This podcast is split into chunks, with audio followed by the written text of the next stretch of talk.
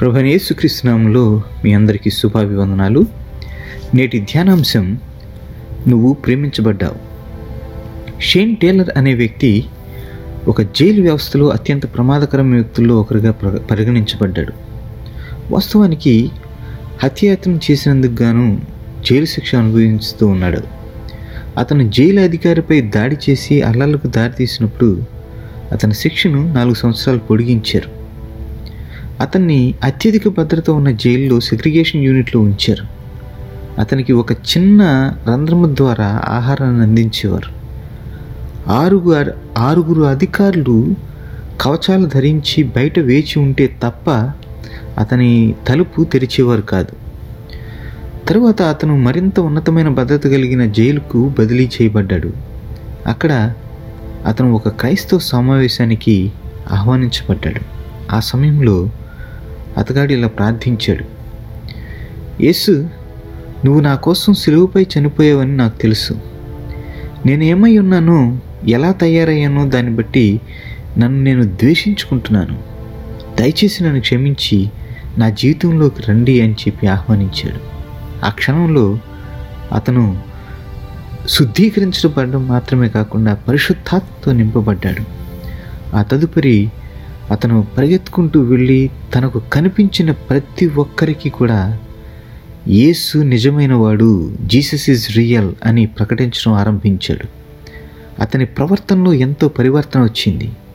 అతను కఠిన కారాగారం నుండి జైలు చాప్లెన్సీలో ఉద్యోగం సంపాదించాడు. అతను జైలు అధికారుల కోసం తన శత్రువుల కోసం ప్రార్థించేవాడు. అతను జైలు నుండి బయటకు వచ్చినప్పుడు స్థానిక సంఘానికి అటెండ్ అవ్వడం ఆ తర్వాత సంఘ పరిచర్లు పాల్గొనడం జరిగింది. ఆ తదుపరి శామ్ అనే యువతని కలిశాడు. ఆమె కూడా ఎంతో కఠోరమైన జీవితాన్ని గడిపింది.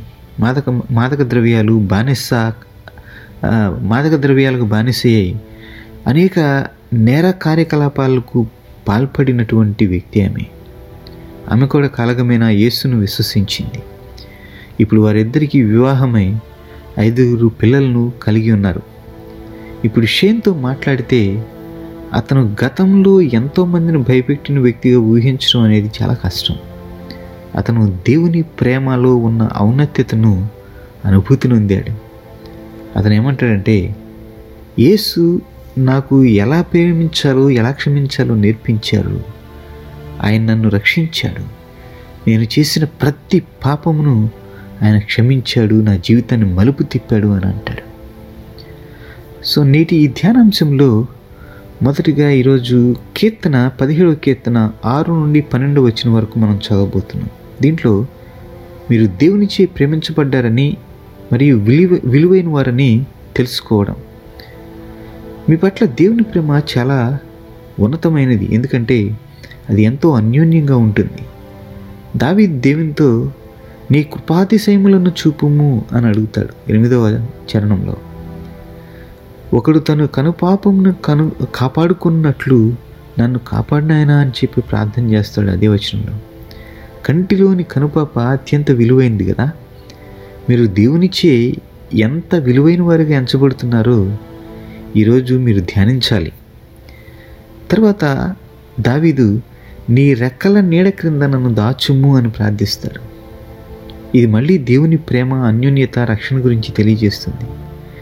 యేసు సిలువ వేయబడడానికి ముందు యెరూషలేం ప్రజల్లో ఈ చిత్రాన్ని ఆయన చూడగలిగాడు. అంటే వారు వచ్చి తన రెక్కల క్రింద దాక్కోవాలని ఆయన కోరుకున్నాడు. మొత్తం ఇరవై మూడు ముప్పై ఏడు తర్వాత చదువుకోండి. దావీదు చుట్టూ శత్రువులు అహంకారులు కఠిన హృదయాలు పొంచి ఉన్నారు. మీ జీవితంలో మీరును అక్షరాల శత్రువులను ఎదుర్కొనే సందర్భాలు ఉండవచ్చు. కానీ మీరు ఎదుర్కొనే పోరాటాలు ఇబ్బందులు ఏవైనా మీ పట్ల దేవునికి ఉన్న సన్నిహితమైన ప్రేమ ఆ ప్రేమపై ఆధారపడవచ్చని మీరు జ్ఞాపకం చేసుకోండి. రెండవదిగా మతేసు వార్త ఇరవై అధ్యాయము ఒకటి నుండి పంతొమ్మిదో వచ్చిన వరకు.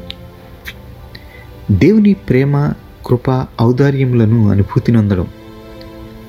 యేసు తన ఉన్నతమైన ప్రేమ యొక్క అద్భుతాన్ని చూపించే ఒక ఉపమానాన్ని చెప్తారు ఇక్కడ. ద్రాక్ష తోటలోని పనివారి ఉపమానం. దేవుని యొక్క అసాధారణమైన ఔదార్యాన్ని కృపను చూపిస్తుంది. ఆయన రాజ్యంలోకి చివరిగా ప్రవేశించిన వారికి కూడా అందరి వల్లనే ఆశీర్వాదం లభిస్తుంది. ఇది కొన్నిసార్లు మనకు కడుపు మంటలా ఉంటుంది. ఇంకొకరు మనకంటే మెరుగ్గా ఉన్నారని తెలిసే వరకు మనం మన పరిస్థితిని బట్టి బాగానే సంతోషంగానే ఉంటాం. అప్పుడు మనం వారికి కడుపు మండేలా చేయాలని శోధించబడతాం. ఈ ఉపమానంలో ఈ యజమాని భూ యజమాని సాధారణ వాణిజ్య పద్ధతులన్నింటినీ తారుమారు చేయడం చూస్తాం. తనకు అదనపు లాభం కలగడానికి కాదు దానికి భిన్నమైనటువంటి కారణం.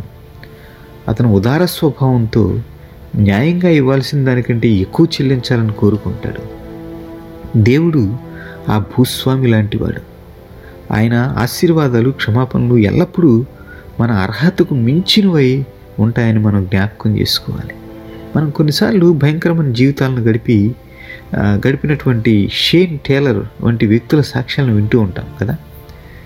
చివరి నిమిషంలో పశ్చాత్తపడి యేసును విశ్వసించిన వారు సహితము పూర్తిగా క్షమించబడి యేసు మరణ పునరుద్ధానంలో ఉన్న అన్ని ప్రయోజనాలను సొంతం చేసుకోగలుగుతారు అనడానికి ఎన్నో ఉదాహరణలు ఉన్నాయి ఇది అన్యాయమని షేన్ లాంటి వారి కడు కరుడుగట్టినటువంటి నరహంతుకుని అంత ఉన్నతమైన గుర్తింపు ఏంటని చెప్పి కొందరు ఫిర్యాదు చేస్తుంటారు అయినప్పటికీ దేవుడు అలాంటి వారి సాక్ష్యాలను కూడా మరి పగలంతయు కష్టపడి ఎండ బాధ సహించిన వారి కంటే గొప్పగా ఉపయోగించుకుంటున్నట్లుగా మనం చూడగలం కదా.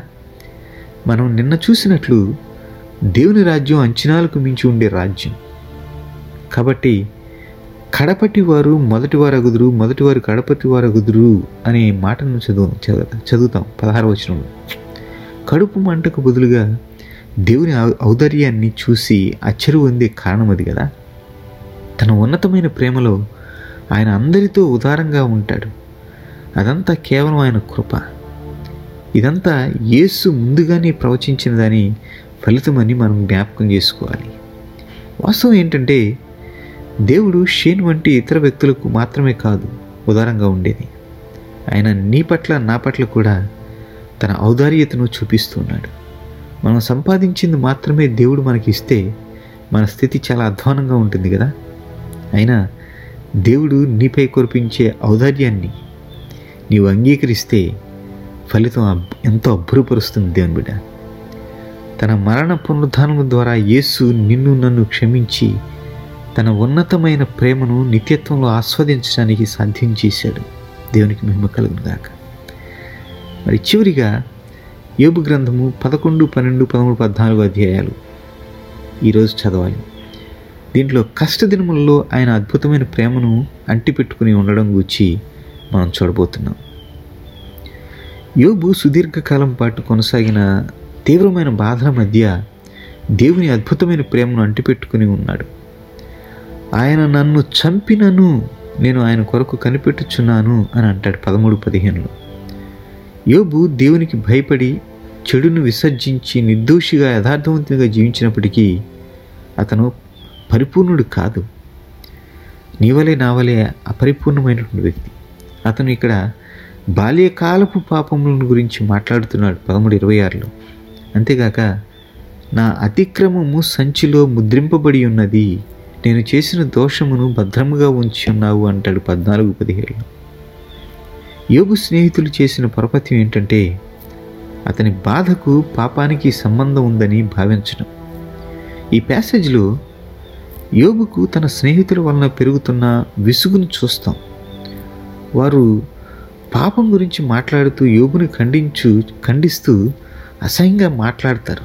అలా మాట్లాడడం అసౌకర్యాన్ని కలిగిస్తుందే కానీ నిజమైన ఆదరణ ఏనాడు కూడా ఇవ్వలేదు. యోబు వారికి సమాధానం ఇస్తూ అయినను మీకున్న మీకున్నట్టు నాకును వివేచన శక్తి కలిగి ఉన్నది. నేను మీకంటే తక్కువ జ్ఞానం కలవాడిని కాను. మీరు చెప్పిన వాటిని ఎరుగని వాడెవడు? అని అంటాడు పన్నెండు మూడులో.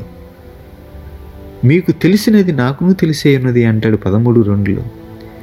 వారు ఏమీ చెప్పకుండుటయ్యే ఉత్తమ విధానం అని యోగు వారికి సూచిస్తూ ఉన్నాడు ఇక్కడ. ఐదవ వచనంలో పదమూడు ఐదులో. మీరు కేవలం మౌనంగా ఉండటం మేలు అది మీకు జ్ఞానమని ఎంచబడును అంటాడు. ప్రజలు బాధలు అనుభవిస్తున్నప్పుడు మనకు అలాంటి జ్ఞానమే అవసరం దేవుళ్ళారా గంభీరంగా మాట్లాడటం కాదు కానీ మన క్రియల ద్వారా లేకపోతే మన చర్యల ద్వారా దేవుని అద్భుతమైన ప్రేమను చూపించేలా మనం మాటల విషయంలో చాలా జాగ్రత్తగా ఉండాలి సుమి. యోబు తన మిత్రుల కంటే చాలా ఆరోగ్యకరమైనటువంటి వైఖరిని కలిగి ఉన్నాడు. అంత తీవ్రమైన బాధలో అతను భయంకరమైన ఒంటరితనపు అనుభూతిని అనుభవిస్తూ దేవునికి మొరపెడతాడు. నీవేళ నీ ముఖమును మరుగు చేసుకుంటివి అని ఇరవై నాలుగో వచ్చిన చూస్తాం. సిఎస్ లూయిస్ తన భార్య మరణానంతరం ఏ గ్రీఫ్ అబ్జర్వ్డ్ అనే పుస్తకాన్ని రాస్తూ ఈ రకమైన అనుభూతి ఏది దేవుడు ముఖము మరుగు చేసుకునే అనుభూతి ఉందే? దాన్ని నీ ముఖం మీద తలుపు వేయడంతో పోలుస్తాడు అందులో. అయినప్పటికీ వీటన్నిటి మధ్య యోబు దేవునితో ఇలా చెప్పగలిగాడు. ఆయన నన్ను చంపినను నేను ఆయన కొరకు కనిపెట్టుచున్నాను అంటాడు. తనకు దేవుని గురించి తెలుసు. నిరాశ నిస్పృహలలో సైతము ఆయన్ని తగినంతగా విశ్వసించగలిగాడు యోబు. నరుల ఆయుష్కాలము పరిమితము కలది. వారి నెలలు సంఖ్య నీకు తెలిసే ఉన్నది అని అంటాడు యోగు సో నీ జీవిత కాల వ్యవధిని అంతిమంగా దేవుడే నిర్ణయిస్తారని ఎరిగి ఆయన్ని విశ్వసించు. యోగు మరణానికి మించిన జీవితం గూర్చి అవగాహనతో ఏదియు తుదకు మరణము కూడా దేవుని గొప్ప ప్రేమ నుండి మిమ్మల్ని వేరు చేయదు అనే నమ్మిక కలిగి ఉండి ఈ మాట అంటున్నాడు. మరణమైన తరువాత నలు నరులు బ్రతుకుదురా? అలాగుండిన ఎడల నాకు విడుదల కలుగు వరకు నా యుద్ధ దినములు నేను కనిపెట్టి ఎందును అంటాడు పద్నాలుగో వచనంలో. యేసు యొక్క శిలువ పునరుద్ధానం గూర్చి మనకు తెలిసిన తెలుసు కాబట్టి మనం యోబు కంటే చాలా మెరుగ్గా ఉన్నామని అనిపిస్తుంది. ఆయన అపారమైన ప్రేమకు అచ్చిరి పొందుతూ దేవుని సన్నిధిలో నిత్యత్వం గడిపే సురక్షితమైనటువంటి వాగ్దానం నీకు నాకు ఉంది దేవుని బిడ్డ. యోబు కథ విశదపరచబడుచుండగా మరి అతను దేవునిపై ఉంచిన నమ్మకం సరైనది అని మనం చూస్తాం. యోగును ఎందుకు అంత బాధను అనుభవించడానికి అనుమతించాడో దేవుడు ఎప్పుడూ అతనికి వివరించలేదు. అయితే దేవుని ప్రేమపై యోబుకున్న విశ్వాసం నిరూపించబడింది. బాధల మధ్య ఏదో ఒక విధంగా మనం దేవుని యొక్క మరి దేవుని ప్రేమ యొక్క అద్భుతాన్ని మనం ఏం చేయాలంటే ఒడిసి పట్టుకోవాలి దేవుని బిడ్డారా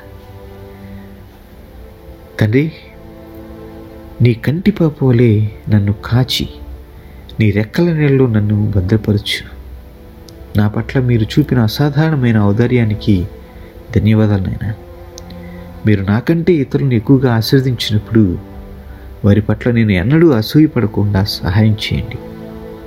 నేను ఇప్పుడు అలానే శాశ్వతత్వంలో కూడా ప్రేమించబడ్డానని మరోమారు జ్ఞాపకం చేసినందుకు నేను ఎంతగానో స్థుతిస్తున్నాను ఆయన ఈ లోకంలో నాకు అర్థం కానివి ఎన్నో ఉన్నప్పటికీ మీ అద్భుతమైన ప్రేమను విశ్వసించుటకు సహాయం చేయండి. ఈరోజు అలానే ప్రతిరోజు నా పట్ల మీకున్న గొప్ప ప్రేమకు ముగ్ధుడనై ఉండుటకు సహాయం చేయమని. ఏసునామంలో ప్రార్థిస్తున్నాను తండ్రి. ఆమెన్.